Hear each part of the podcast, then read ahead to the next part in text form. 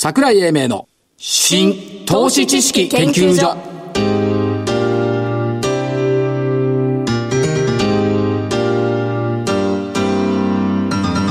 この番組は NPO 法人日本 IFA 協会の協力でお送りします。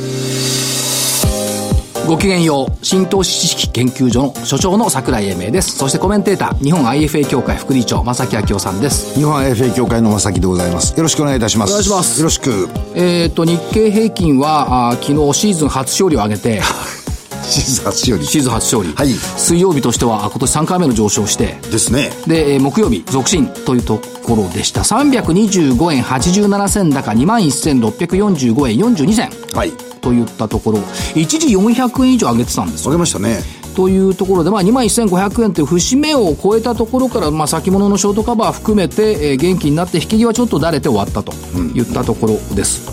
いい感じじゃないですか。いい感じ 昨日のニューヨークもちょっと嫌な感じからいいニュ感じーヨークね、夜、やっぱ見ない方がいいよね。500ドルぐらいしてたもん。え500ドル安ぐらいしてたからね。でしょ？見ない方が良かった。起きてみたら開けてびっくり玉手箱。でしたね、はい、200何十ドル高といったところでしたから、まあ、朝見りゃいいんだなという感じですね。え？え？まあ、中国とアメリカもね、いろいろやってますけど、やってますね、で余も余ってる大豆に関税かけるとかね、そうそうそうそう。もう勝手にやれっていう感じ？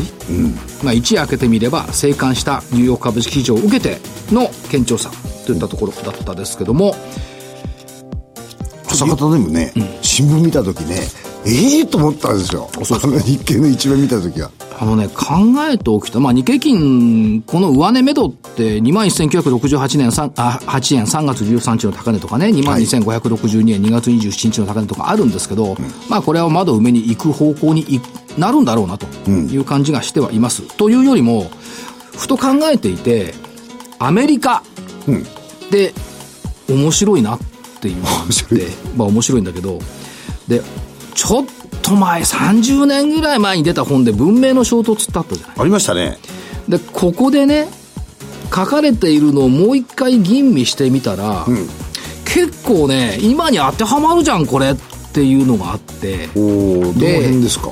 例えばね、1980年代の日本人は、かつてのサウジ、オイルマネーと同じように新たに手にした経済力を自慢した。来ましたで、自分たちの文化の優越と西洋の衰退を嘲笑しながら話題にしてはいなかったんだけど、そう映った。これはやっぱり金銭に触れたっていうことででししたねで、アメリカが90年代以降採用した法政策っていうのは国際通信、ハイテク、軍事、金融などを強化して、まあ支配とは言わないまでも強化していくって言ったところだったんですよ。これに日本は90年代尻尾を巻いた。ところが、尾っぽを巻かず隠した牙を少し出したのが中国。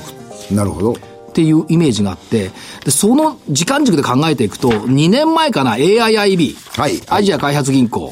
ここができた時に、今日のね、今日のとか、今の関税のこの問題のね、片鱗はあったような気がする。なるほど。まあ、当時はあの、オバマさんだったですけどもね、はい。これが伏線であるんだろうな、っていう感じがしていて、さらに言えば、アメリカと日本の大きな違い。正木さんアメリカの企業にいましたけども、はい実はね、日本って売り手責任が大きい国なのよ。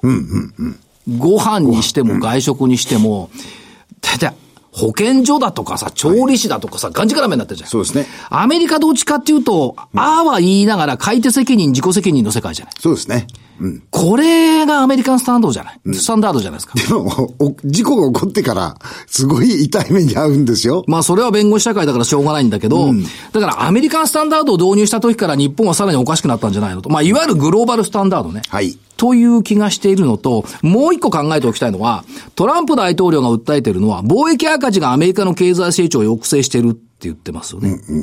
で、こんなもの1970年代から貿易赤字あるのに、今更言うなよっていうのが一つ。はいから今現在で去年の貿易、通関ベースの貿易統計でいくと、物の貿易赤字が約86兆円。はいそのうち半分が中国。はいそうねで、次いでメキシコなんだね、今。車が大きいから。日本は10 3位ぐらい3位。日本が3位で688億ドルなんですよ。はいで、サービス収支が黒字になってるから合算すると60兆円弱の赤字になるんですよ。で、よく考えたら、アメリカの GDP の7割って個人消費じゃない？はいで、これ考えていくと、要するにその貿易赤字の大きいところで自動車とか飲料なんだよね。ということは、買うものが安くなれば貿易赤字減るじゃん。と思わない？思いますよ。ということは、輸出に関しては、輸出に関してはそのドル安がいいんでしょうけど、はい輸入ではドル高の方がいいんじゃない？それは確かに。ね両方はないからね。そう考えると、為替のドル安円高っていうのは、アメリカにとってみたら全然、同活とか怪獣するには役立つんでしょうけど、実際気にしてるかどうかってね、数字直すんだったら、ドル、ドル高円安の方がいいんじゃないのっていう。あの、だからこの前も桜井さんと話したじゃないですか。はい要は、為替って誰の？そう。だからね、この国はね、ちっちゃな島国だから、あの、円なんてのは国際通貨になってないからどうしても対ドルっていうのを気にするんですけど、そうですねドルなんか、あいつら、あいつら、彼ら関係ないよね。だって、ドルしかないんだもん。そうですよ。円なんて通貨使わないんだ。そうなんです。ここをなんか見逃してさ、為替がどうだ、FX がどうだって言ってっから間違うんだって、基本的にこの考え方でいいんじゃないっていう気がするんですけど、どうですか？非常にシンプルでいいと思いますよ。そうだと思います。でしょ？で、本質は簡単なところにあるって考えたら、思いついちゃったね。これだよね。お思いついちゃった。結論どこ行くんですか、それで？だから、為替でビビることないだろう、今期の業績がね。だって伸びるっつってんのに、だ日銀単価で109円台に落っこってきたけど、そさほど落ちてないから、今期の見通しは良くないんじゃないって言ってんだけど、また去年と同じように開けてみたら2桁増益に多分落ちると思う。だからそうやって考えてみると、まあ、まあ、ガタガタガタガタ言う必要はないんじゃないでしょうか。まあ、今のところ、106円台から107円台まで動いてるわけじゃないですか。そううん。円高言っても105円でしょ？別に問題ないじゃん。という気はしますけどね。だ冷静に、その、今日上がった下がった滑った転んだを考えるんじゃなくて、とうとうたる長い歴史の中で、やっぱりマーケットは考えなきゃいかんから。という気はします。でしょ？はい。じゃあ、勝負に行きまあす。勝負ですか。今日は早いですね。今日は楽しみなゲストがいるんですね。そう、先週見たくまた時間なくなっちゃうといかんおっ。しゃる通りですね。えーっと、ずるいよね。こんな誰でも思いつくよね、ゾウさんね。ライオンと顔だってさ。はい。まるまる。まるまる。値段言わない。値段言わなくていい。はい。アリさん。でも結構この、今回値幅出たんですよ。えーライオン2165円から2323円。はい。顔7932円から8320円。あまあまあですね。何その、謙遜したり。謙遜ですよ。まあ、選びは、選びは行くよね。相場が良ければ丸になるんだよ。おっしゃる通りです。相場が悪い時に丸を見つけるのが大変なんだよ。おっしゃる通りです。今日はだから苦労しました。そう。で、えっ、と、そうは言ってもね、6560、アリさん銘柄ね、MTS、2360円から2717円。一時2700円台後半まであった。これ、すごい上がったと思わない？めちゃくちゃすごいですよ。でしょ？そう。2364夢、2362、夢新。1173円が1221円。まあ、ちょっと上がった。上がった。うん。買い場を提供してくれたのが、3902メディカルデータビジョン。4545円から4435円。まあ、たまには買い場も提供しないとね。いいですね毎年倍になってる株だからね。そうですね。そういう捉え方をすると、はい2勝と買い場。はい。まる、えー、ゾウさんは2勝だけ。2勝と買い場の勝ちにしたら怒るだろうね、やっぱりね。それは怒るだろうね。ということで、はいえーまあ、あの、ゾウさんの勝ち。とはいいうことで、今週の銘柄いきましょう。今週の銘柄はですね、またかって言われるんですけど、どう考えてもオリンパス。7733。もうちょっとさ、勉強するとかさ勉強したんですよ視野を拡大するとかいろいろと。あ、そう。そう。で、これも、あのー、4月4日の日にね、はいえー、3860円っていう、3, 3月26日に安値つけても、これも3860円なんですよ。はいここのところでもってダブルボトムみたいなものを、とりあえずチャート上は取ってると。ええ紙芝居的には。はいで、えー業績、この間、あのー、東証 IR フェスタで、やっぱりあの、担当部長さんが、あれだけ自信持って言ってるってことはですね、結構いい会社だな。はいいい会社になってきた。ということで、もともといい会社だった、そうなんですよね。はい。うん。で、えー、7733、オリンパス、1個、はい、オンリーワンね。オンリーワン。それでは私はもうちょっと奥深くいきたいと思いますが、あ、そうですね。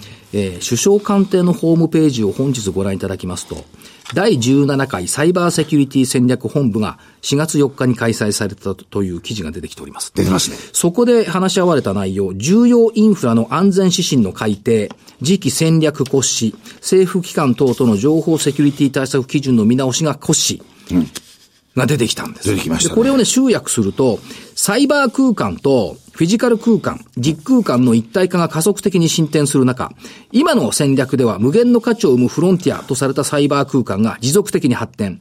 新しい価値やサービスが次々と創出されて人々に豊かさをもたらす社会、ソサイティ5.0を実現させるため、官僚って何とかで文章長くするのかね。うん、官民のサ官民のサイバーセキュリティに関する取り組みを3つの観点、うん、任務保障、リスクマネジメント、参加連携共同から推進すると。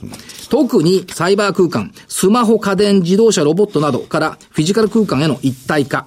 インフラではスマートシティなど、ものづくりではコネクテッドインダストリーなど、移動では自動運転など、金融ではフィンテック、金融ではフィンテックなど、健康医療介護ではデータ連携など、そして電子行政ではマイナンバーなどが俎上だ。各省が言いたい放題のものを盛り詰めたと。いうことですね。で、恩恵と脅威。つまりね、そのサイバー世界っていうのは恩恵もあるわけですよ。そうですね。だけど、その、破られるっていう脅威もあるわけ。うん、これの同居にどう対応するかっていうのが結論なんだけど、これだけ長々しいことを言っていた。うん、っていうことなんですが、でも出てきたのよ。出てきましたね。で、えー、っと、官僚さんの大好きな A31 枚のペーパー。はい。次期サイバーセキュリティ戦略と、うん、次期戦略におけるサイバーセキュリティの基本的なあり方のイメージ。うん、からサイバー空間の認識に関する変化のイメージ。はい。このね、変化のイメージっていうのが、うん、とってもいいですね。なるほど。で、恩恵ってさっき言ったじゃないですか。はい。えー、技術革新、AI、IoT、フィンテック等やサービスの利用拡大に支えられ、経済社会活動、国民生活の様々な分野で、えー、既存社会の構造を根底から、根底から覆すようなイノベーションを牽引。うん、これによりサイバー空間と実空間の一体化が進展。インフラ化必須。はい。さらにすごいんだ。人間社会全体の活動空間自体も急速に拡張する。はい、人間社会が宇宙になってきちゃった。でサイバー空間がもたらす脅威。これはまあ、言われているサイバーテロ。というところ、はい、こういったものに対してどう、どう守っていくかっていうのが A31 枚で出てるんで、これだろう、やっぱり。ですね。っていう気がした中で、銘柄いきますよ。はい、どうぞ。3837。うん、先週のゲスト、アドソル日清。あ、はい。で、社会インフラと産業向けシステム開発が中核だっていうことでしょはい。で、えー、まあ、セキュリティに関しては、リンクセキュリ、セキュア、これアメリカのやつですけども、ねうん、これが拡大してきているということで、すごいよね、話聞いてるとね、これ。すごいですね。新中継ビジョン2021。テーマは IOX で未来をつなぐ。X だ、X と来たもんだ。20、2020はもうすでに達成しちゃったって。1年前倒しで達成した。ええ。っていうところ。でね、今月面白いのはね、えー、っと、ハノーバーメッセ出るんだ。あはいはいはい。それからね、えアメリカのサンフランシスコで開かれる世界最大規模の最先端セキュリティカンファレンスにも出すと。うん、マーケットこれ気が付いてないと思うんだよね。でしょう。うん。ということ、まあホームページは書いてあるけど、うん、そういうことを考えていくと、おいや、いよいよ、そういうところに来たのかなと。という気がしましたね。でしょ？うん。で、もう一個、三強いっぱい PCI。あ、何でしたっけ？この新しいえ昨日のプレスでね、引き跡のプレスで、はい、え出資先であり代理店販売を手掛ける最強そして究極のサイバーセキュリティ商品、 AppGuard。AppGuard。のメーカーである Blue Planet-works と共同で、 Server Guard for Windows の開発を開始することを合意したというのが昨日。はい。発表された朝方会計から始まったんですけども、いよいよやっぱこっちだな、やっぱね、政府がサイバーっつったらマーケットはサイバーなんだ、やっぱり。どこね。うん。そういうふうに思うと、この二つ。うん、プラスすると、3917、先月か来てもらったのアイリッチ。はい。集客反則の O2O なんですが、はい、違うね、これね。電子地域通貨だね。ですね。飛騨とか伊予とかあちこち言い始めたけど、そのうち肥後とかさ、北海道とか言い始めたと 思うんですけども、業績はもちろんその傷の問題があって下方修正してるんです。成長路線はね、これね、地方地域通貨でいっちゃうね。可能性ありますね。うん、可能性あると思ったんで、アイリッチ。なるほど。もう一個が 6549DM ソリューションズ。ほう。この時代に DM 小型荷物の発送代行大手で去年上場したもんだ。うん。儲かってんの？儲かってる。儲かってる。儲かってる。これ1個。で、1、2、3。4つ。4つ。といったところで、銘柄を出しましたが、いかがでしょうか？いや、あのー今日、桜井さんから送って、あの、お話聞いたやつで、はい。あの、サイバーセキュリティの話、ええ。あれで見てて、やっぱり脅威っていうところにね、それぞれが、やはり、あの、個々が、やっぱりきっちりと自分たちの情報セキュリティ対策をはい。取ってくれることが前提になるよっていう話をしてたんですよね。はい。中に書いてあって、はい。これなんかまさにさっき話してられた、あのーまあ、なんていうんですか、本、個人、個人個人の情報を守るっていう意味で、あの、PCI さんがやってるような、ああいうふうなものって、おのずと出てくるんでしょうね。考えは、まとめてから喋りましょう。おっしゃる通りでしたね。失礼いたしました。それから、えっ、と、さっき言った AI、IoT、フィンテックっていうキーワードがありましたけども、これど真ん中の会社さんに今日は来ていただいてますんで、えー、後ほどごゲストの方のご登場です。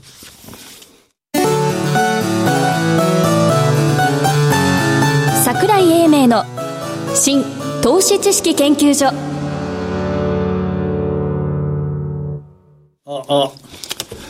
えー、それでは本日のゲストご紹介しましょう。証券コード3853。東証一部上場ですね。東証一部上場。インフォテリア株式会社代表取締役社長 CEO、平野洋一郎さんです。平野社長、よろしくお願いしますよ。ろしくお願いします。よろしくお願いしますおめでとうございます。おめでとうございます。ありがとうございます。ありがとうございます。実は、えー、東証一部上場セレモニーの時に、取引所に正木さんと二人でいて、はい。まあ、ありがとうございます。上場インタビューを横で聞いておりました。ですねということなんですが、えー、改めてブロックチェーンのど真ん中ではあるんですが、つなぐということにこだわって、ずっとおやりになってきたインフォテリア。そうですね。もう創業は、あの、XML というはい、インターネット上でシステムをつなぐ技術に特化してスタートをしました。で、この番組は普通の IR 番組と違うんで、ちょっと別の聞き方をはい。していきたいと。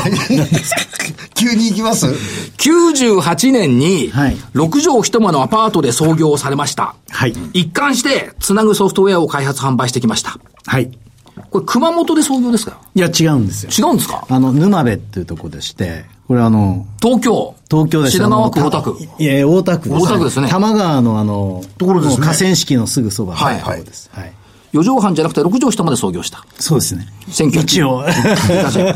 で、当時目指していたとか、今も目指しているんですけど、はい世界中で使われるソフトウェアの提供を目指している。はい。これは、日本って受託ソフトが多くて、はいその、汎用ソフトがないですよね。そうですね。まあ、国内には、あの、ありますけども、はいそれ専業でやってるところってあまり多くないですはい。ね。はい。まあ、言い方変えれば、日の丸ソフトみたいなものを作ってやろうぜ。ということでずっと動いてええあまりナショナリズムはないんですけど まあもちろんもちろん。ええ国産のね。国産で、まあ自分たちができるものを世界に役立てるはずだって、実はあの私インフォテリア始める前に、ええ。10年間外資系におりまして、はいそれも世界中でやっぱり使われているソフトウェアを扱っているところはい。だったんで、まあそう、どういうふうになれば、もしくはやれば、そういうところに行けるかって体感でだいぶこう理解できたつもりで、それを自分でもやってやろうということで始めました。ということで、えー日本をソフトウェア輸出国にすることを目指してきたし、目指している。はい。まだできてないですそういうことですね。はい。で、事業は成長してきましたということで、えー創業からマザーズ上場までが8年9ヶ月。はい。東証一部までが10年9ヶ月。はい一気に一部に来られました。ここが聞きたい。はい。なんですか。この間、はい。たくさんの楽しいこと、嬉しいこと、悲しいこと、辛いこともありました。と、社長からの東証一部のメールにあったのよ。ありましたね。まず、楽しいことたくさんありました？ありましたね。まあ、たくさんありましたね。はい。はい。これはいちいち聞かなくてもいいでしょう。嬉しいこと。はい。これもたくさんあったと思います。はい。ありました。いちいち思い浮かばない。いや、もう、たくさんたくさんあった。はい悲しいこと。仕事。はい。これもたくさんあった。はい。辛いことありましたよね。ありましたね。はい。私、一つだけ辛いことがあって、はい。雪のね、しんしんと降るね、夕方にね、はい。私たちだけが分かってる。そう、インフォテリアさんの社内放送に出て、で、えーあの時は増資をね、発表した時、そうですね。はい。で増資の発表はいいんですよ。間違ってないのよ。雪がしんしんと降ってきて、買えなくなりそうになったっていうね、辛いことがあったっていうのがあります。なるほどで、その一つ一つをまあ書ききれないということですけども、えーお客様に恵まれた。はい。本当に恵まれました。取引先の方々に恵まれた。はい。社員メンバー、社員メンバー、社外役員の方々に恵まれた。はい。そして、さっきも繰り返しになりますが、世界中で役立つ製品を開発し提供するという、創業時から目指していることについてはまだ道半ば。しかし、長幅ですね。はいつなぐというソフトは随分伸びてきましたよね。そうですね。まあ、国内では、はいえー二つのつなぐ製品がそれぞれ市場シェアナンバーワン。まずはいアステリア。はい。徐々に徐々にね、ね。伸びてきてるの。これ社長ね、汎用ソフトってね、一回作っちゃうと、するだけだから、はい利益率高くないですか？高いです。でしょ？はい。ただ、ただ、売れなければ、ええもう大赤字ですね。ええですね。ええだどっからも注文が来ていないものを作るんで、はいはい売れなかったら大赤字。ええ。だから、例えば、Windows の20とか作った時にね、お客さんが誰もいらないよって言ったら、開発費だけが赤字になる。まあ、億単位でかかりますからね。はい、つまり、それを、これが売れるだろうと見越して作ってきた平野社長平野社長の先見の明は当たってきたってことですよね。ええまあ、結果を見ると。ええ、いや、いや、そうですね結果を見なきゃいかんので。ええ そうで、はい数年前には、あの、ハンドブック。はい。これは物と人とこう、はい。つなぐっていうそうですね。ことですよね。はいこれが、もう、物じゃなくて、あの、あ人とシステム。システムを伝えます、はいごめんなさい。それが、はいだんだんこう回収期にも入ってきている。そうですね。いよいよ、あまあ、ようやくですけども、あの、損益分岐点も超えて。超えましたねあの、非常に利益率のいい状況になってでもね、これ、損益分岐点を超えると、ほとんど利益になるんはい。おっしゃるですよ。そうですね。ね。素晴らしい。いや、そこまでが、そこまでが大変ですよ。そこまでが大変実は。そうですよね。ええ先行投資ですから。超えるまでは苦しいんだけど、超えると、で、そのまた超えるまでをまた今度やり始めてるっていうところは、三つ目、四つ目ってこれどんな感じですか？そうですね。えー、3つ目、4つ目の製品を実は、あの昨年出しまして、あの、今、システムというポイントと、それから人っていうポイントがあったところに、さらに、あの、物というのが出てきた。これがはい IoT ですね。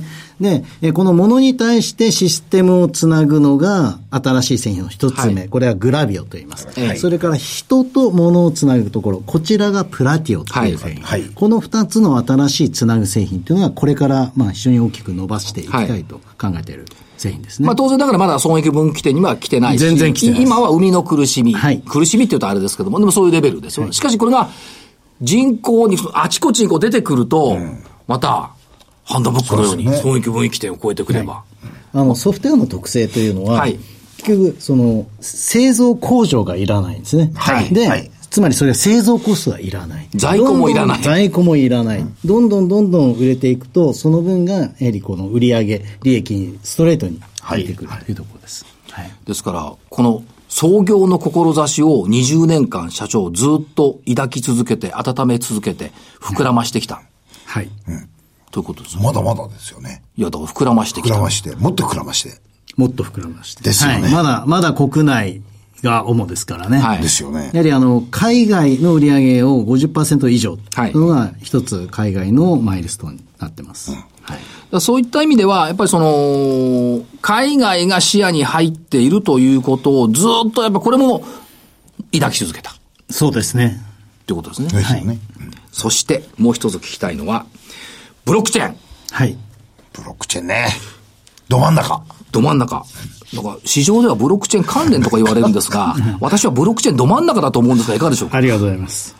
でしょ、はい。間違いないですよね。もうみんなブロックチェーン関連って違うだろう、真ん中だろうと思うんですが、で、社長、ブロックチェーンと出会った時はどん、はい。どんな印象だったですか？ブロックチェーン、まあ以前に、はい。あの、ビットコインというのがあって、はい。で、まあビットコインって非常にこう世の中を変えていくだろうなと思っていたところに、えー実はある、えーシリコンバレーのイベントでですね、はいはい。分離して、そのブロックチェーンのところだけ分離して使えるっていう、プレゼンを聞いてる。ええで、これは使えると。なるそれ以前、あの、仮想通貨というところじゃあまり、あの、直接的に関係がないですから、ええええその新しい保管の技術ですね、はい。ストレージ技術として、これはあの、いろんな企業に使えるということで、そこから研究を始めました。で、えーっと、ブロックチェーンが出てきて、えー平野社長がブロックチェーンと言い始めて、最初に教えていただいたのは、はいブロックチェーンは仮想通貨だけじゃないんだよ。そうですね。はいっていうのがあって、はいこれ目から実は鱗だったんですよ。まあでも逆に言うと、だからこそうちがこれだけ力を入れているということですね。で、はい当時言われたのは、その、流通のところでも、はい。製造の過程が、あるいはあの流通している過程が全部わかるんだよ。あるいはせ、あの、製造のところでもどこでどう作られたかがわかるんだよ、はい。医療でもそうだよね、公共もそうだよねってお話をされて、つまり、あらゆる領領域でブロックチェーンは有効だっていうのを頭に、平野社長に植え付けてもらった。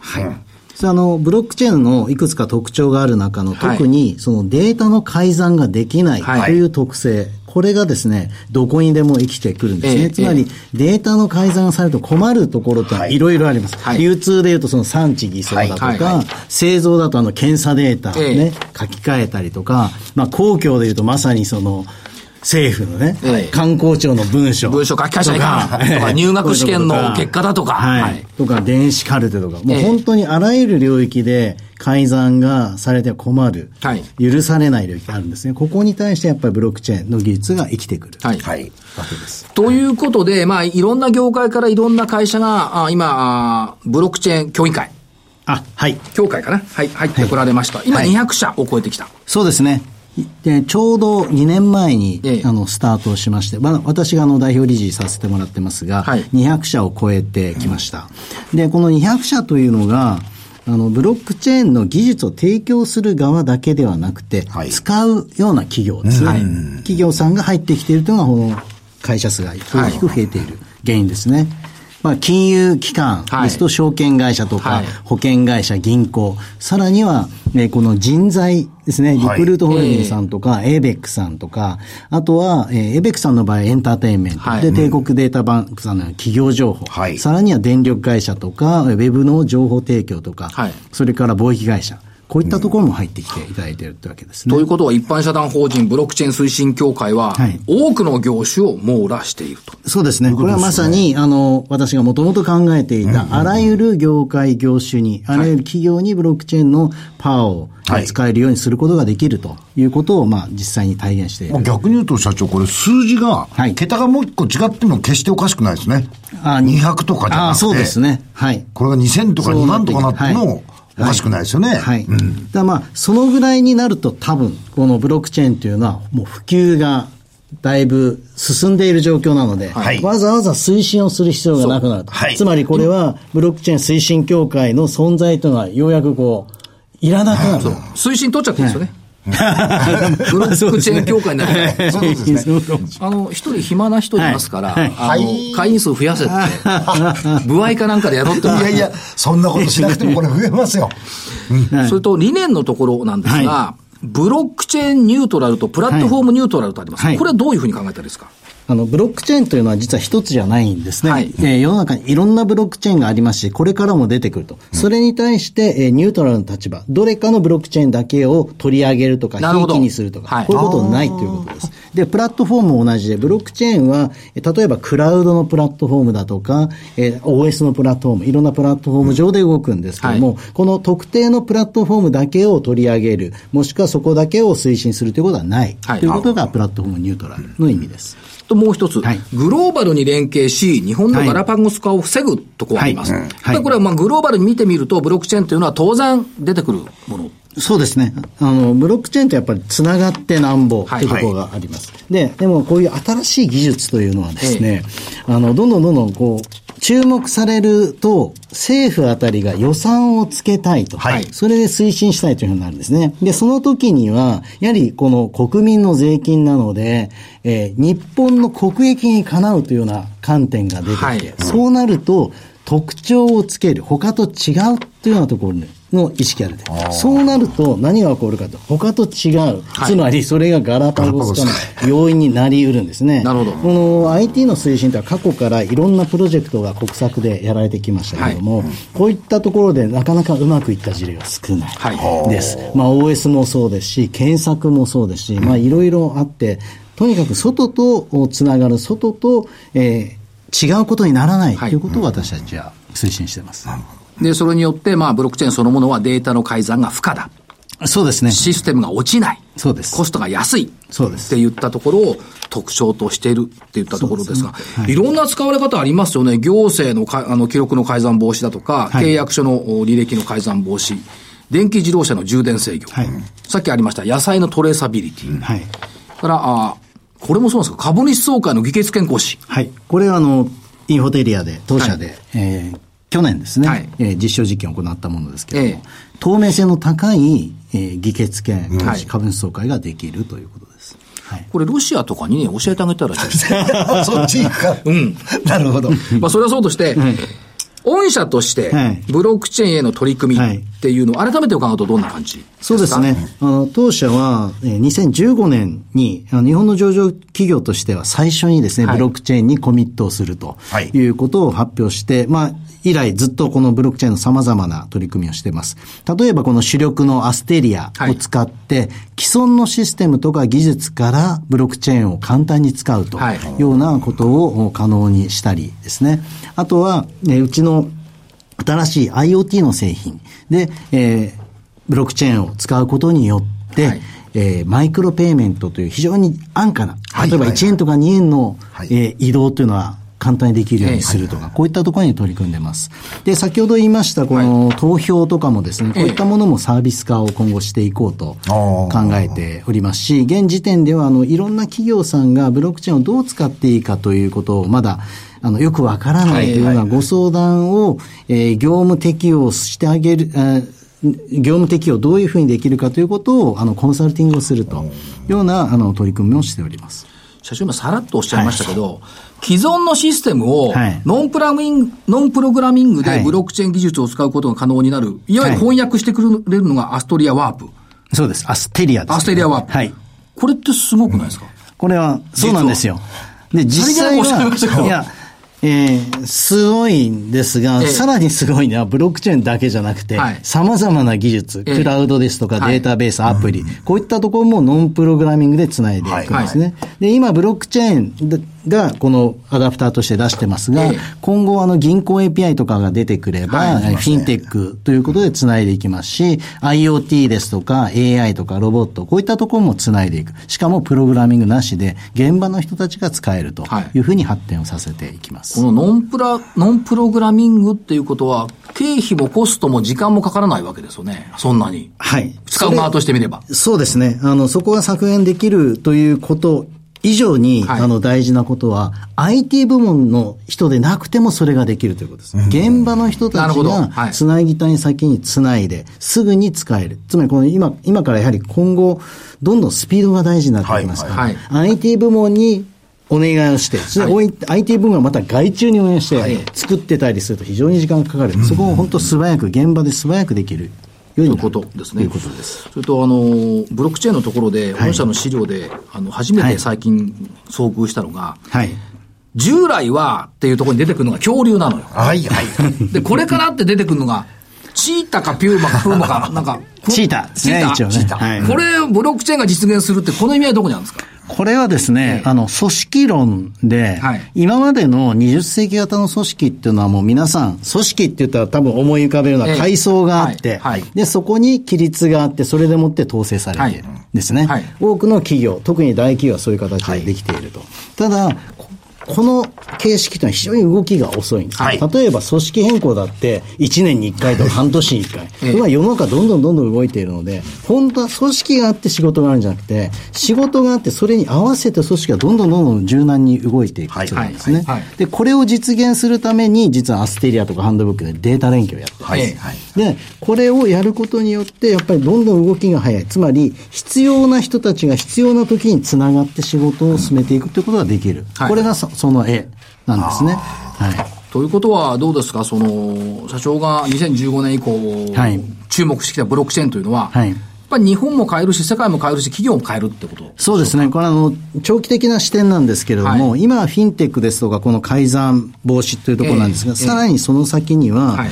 この、柔軟性の高い組織というものを実際に実現していく重要なパーツになるんですね。はい。それは何かというと、仕事が、えークラウドとかデータ連携で動いても、その前処理、つまり、契約、ええ。それから後処理、これは支払い。支払いはいはい。ここのところが、実は自動化されてなかった。んです。はい契約は今、ね、あの契約書ですし、はい。支払いは銀行、ええ。ここがブロックチェーンを使うことによって自立自動化できる。だから、僕らが実はこの自立分散協調と言いますけど、はい創業の時から考えているこの柔軟性の高い組織というのが、ブロックチェーンとデータ連携を組み合わせることによってはい実現できる、ということを考えています。ですから、インホテリアはブロックチェーンに力を入れてるんです。フィンテックとか仮想通貨とか、まあ改ざんだけでもない、本当にあの5年、10年、これに取り組んでいくということを考えています。つまりそのブロックチェーンによって、まあ、これ前にも伺いました。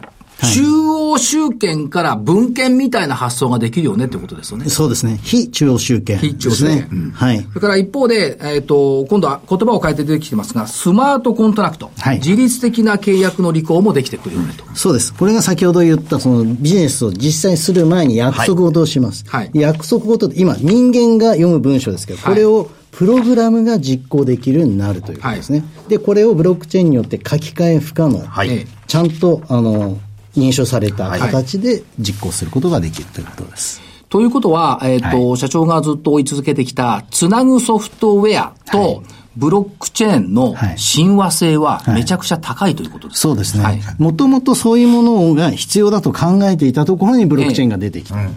ですね。ですので、これだけ力を入れている。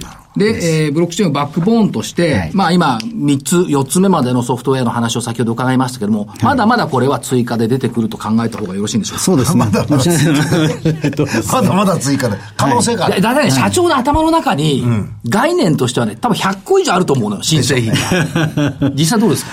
あの、私が考えるのは実はあのテーマで、はいうちの副社長がええ具体的なプロダクト化するという、ちょっと二人三脚体制なんですね、ええうちの場合は。ですので、えーテーマとしてはまだまだいくつもありますし、それを具体化するとももっと数はあると。だから100じゃ効かないと思う。実際には、あれです、うちの場合、えー注文生産、受託ではないので、はいはいはいえー世に出てくる前、2年、3年、4年、こういったとこから作り始めてます。ですんで、今何もやってないことはないですっていうのは一つ、ご想像にお任せします。ということです。で、はい。ブロックチェーンは社長ここまでの約20年の間で、はい。楽しいことだったんでしょうか辛いことだったんでしょうか嬉しい嬉しいことだったんでしょうか。えっと、まずは嬉しいことですね。はい。そのデータ連携だけでは実現できない自立分散協調の世界のはい。ミッシングパーツですね。はい。欠けた部分というのが見つかったという意味で、これは本当に嬉しかったんですね。で、多分これがどんどんどんどんその市場ができて世の中で使えるようになると楽しいことになっていはいくというふうに考えています。一言だけ、はい。投資家さんにコメントを頂戴してよろしいですか？一言。一言だけ。はい。熊本まで結構ですよ。ああ、すがんですか？えーそうなんですギャンギャン行きましょういや、こんなことで、あの、はいもう、今回ですね、東証一部に上がらせていただきましたですけども、あの、創業ちょうど20周年。20周年はいになります。今年の9月でですね。まあ、これを機に、えー、まあ、創業の時から取り組んでます、その世界中で使われる製品、はいサービスの提供というのを一段階上げて、はい実現に向かって頂点を目指して頑張ります。ギャンすごかもんできる場合みたいな。すがんですね。すがんですねはい、頑張出します。ありがとうございます。はいありがとうございえっと、ます本日のゲスト、証券コード3853、東証一部上場、インホテリア株式会社、代表取締役社長、CEO、平野洋一郎さんでした。ありがとうございました。ありがとうございましたありがとうございました。資産運用の目標設定は人それぞれにより異なります。個々の目標達成のために独立、中立な立場から専門性を生かしたアドバイスをするのが金融商品仲介業 IFA です。NPO 法人日本 IFA 協会は企業 IR 情報を資産運用に有効活用していただくため、協賛企業のご支援のもと、この番組に協力しております。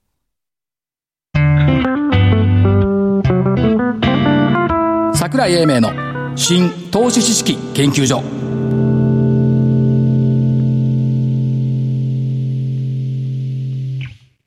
この番組は NPO 法人日本 IFA 協会の協力でお送りしました。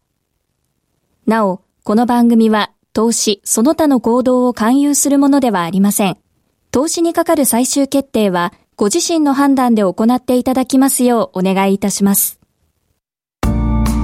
さて、正木さん。はい長野に行くと伺いました。そうですね30秒でご紹介くださ。はいい、えー6月2日、えー長野市障害学習センターで、えーセミナーをやらせていただきます。えー桜井さんの株式講演、それから、えー企業 IR で PCI ホールディングスさん、メディカルデータビジョンさん、夢新ホールディングス3社においでいただきます。えーご一緒させていただくのは、あ長野証券さんで、お申し込みも長野証券さんの方で可能でございます。よろしくお願いいたしはい。ます。ではこの辺りで失礼します。来週のこの時間までごきげんよう。ごきげんよう。Bye.